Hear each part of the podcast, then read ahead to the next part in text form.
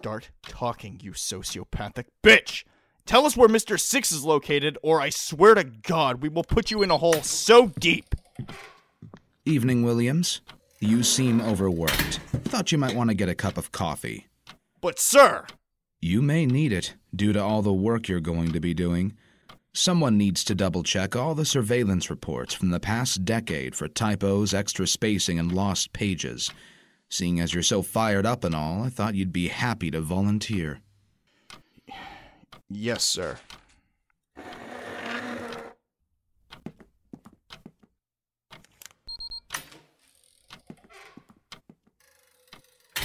I am terribly sorry about that.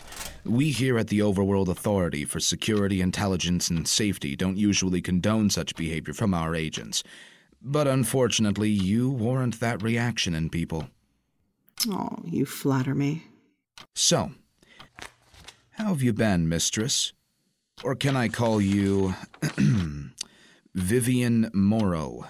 That's such a nice name, I think. Would it be okay if I called you that? Oh, Agent Embar, I think we've known each other long enough to answer that question. You can call me the Mistress, just like the rest of the world. Mm. Yeah, but you see, that just doesn't sound particularly nice. Vivian's a much nicer name. It can even be shortened to Vivi. Call me that again, and I'll tear your throat out. Duly noted. I guess I'll just stick to Mistress, then. That seems like a safe place to start. I must be honest with you, Mistress. When I heard that we had you in custody, I was rather gobsmacked. The great and powerful leader of the world's most prominent evil organization, sitting here like a common criminal. I thought there had to be a catch. You, who had put the fear into the world, achieved where most had failed, all at the age of twenty-three. Something here seems fishy. I thought I'd give you an early Christmas gift and come in peacefully. From what I've been told, you were apprehended outside of Marrakesh. Your personnel nowhere to be seen, your vehicle totaled, and several Oasis agents beaten and bruised. Beaten? Not dead. That's quite peaceful considering what I planned to do to that asshole Alabaster. He set me up in Morocco, and I vow he will pay. Alabaster Cabal will be dealt with in due time, but considering we have all this time together, why don't you and I have a little chat? Come now, don't pout like that. It's just a talk. Did you bring what I asked for? Dangerous criminals like yourself are not allowed to have any items, personal or not. Oasis is not here to pander to supervillains. Whatever. Though I was able to sneak it out of holding. Not really sure what you could possibly do with an old stuffed lamb doll. Ramses. Ah, ah, ah. Wait. If I return this to you, I want information. Mister Six, the Horsemen, your entire organization. Do we have a deal? Fine. Now give me back Ramses.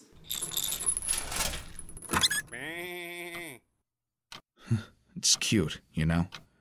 Most people only know you as this big bad evil, but knowing there's a softer side to you that can hug a toy like it's the end of the world, it's nice. I could kill you still. Again, duly noted. So the last time we spoke was six months ago in Algeria. My bosses didn't appreciate that I spent most of my time dueling wits with snarky quips, only to lose you in that explosion in the end.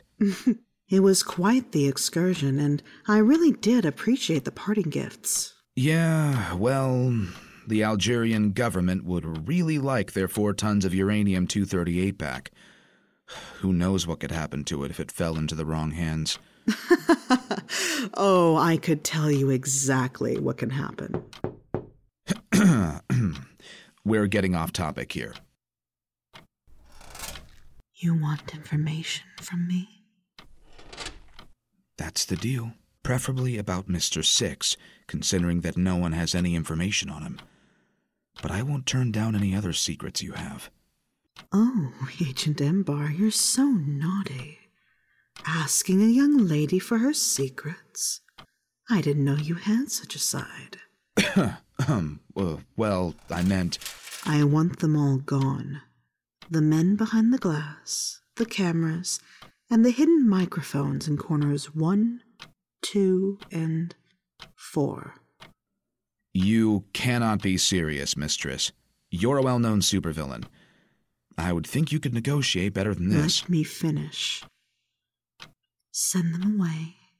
Turn it all off until it's just you, me, and a tape recorder. I'll give you what you want.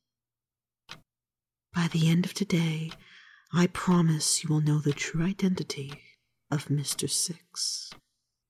Ugh. It may take some convincing to turn my bosses to this idea. This offer is only open for a limited time. You have until I count to nine hundred. That should give you roughly fifteen minutes. Give or take a few seconds. But I'm not sure One, I can... two, three, four, Fine. five... I'll be back. Six, seven, eight... You can't seriously be asking for this. Sir, I know that it seems unreasonable, but... Unreasonable? This child has destroyed seventeen different cities within the span of a week! She has stolen countless priceless artifacts, irreplaceable items that we will never see again. I understand that, Prime Director. Please, just hear me out on this. You want me to listen to you. Do you understand hierarchy at all? Please, sir. All I ask is for one minute of your time. Speak. I know what I ask for is ridiculous, but in all the time I have chased her down, she has never broken a promise. Of course. Of course she hasn't. Yes, I know it doesn't sound at all plausible, but it's true, sir. In January of last year, when we caught up to them on the stolen American warship, she promised no one on board would be harmed, that they only needed the schematics kept on board. And if I recall, there was no one on that ship. She left them all in Hawaii before stealing the ship. No sailors were on that ship, but there was a young lady from the islands that snuck aboard. She apparently wanted to go on an adventure. Except when you were asked if anything happened on that ship, you said there was nothing. Did you lie in your report, Agent Embar? No, sir. But I did not report fully. There was nothing with that girl. She was too young to understand what had gone down, and I know it would have happened if Oasis had found out about her. She would have been taken from her family, interrogated, disbelieved, and handled in a heavy-handed manner. We would have destroyed her life at a young age, all because she snuck aboard a ship. Please give me one good reason why I am not firing you right here and now. I never abandoned my post. The girl stated that Big Sister looked after her, that she was able to contact her family immediately, and that she was promised nothing would happen to her. Vivian returned her to her home on her own time, as she knew I could not deviate from my mission. When I checked in later, I found her there, safe and sound.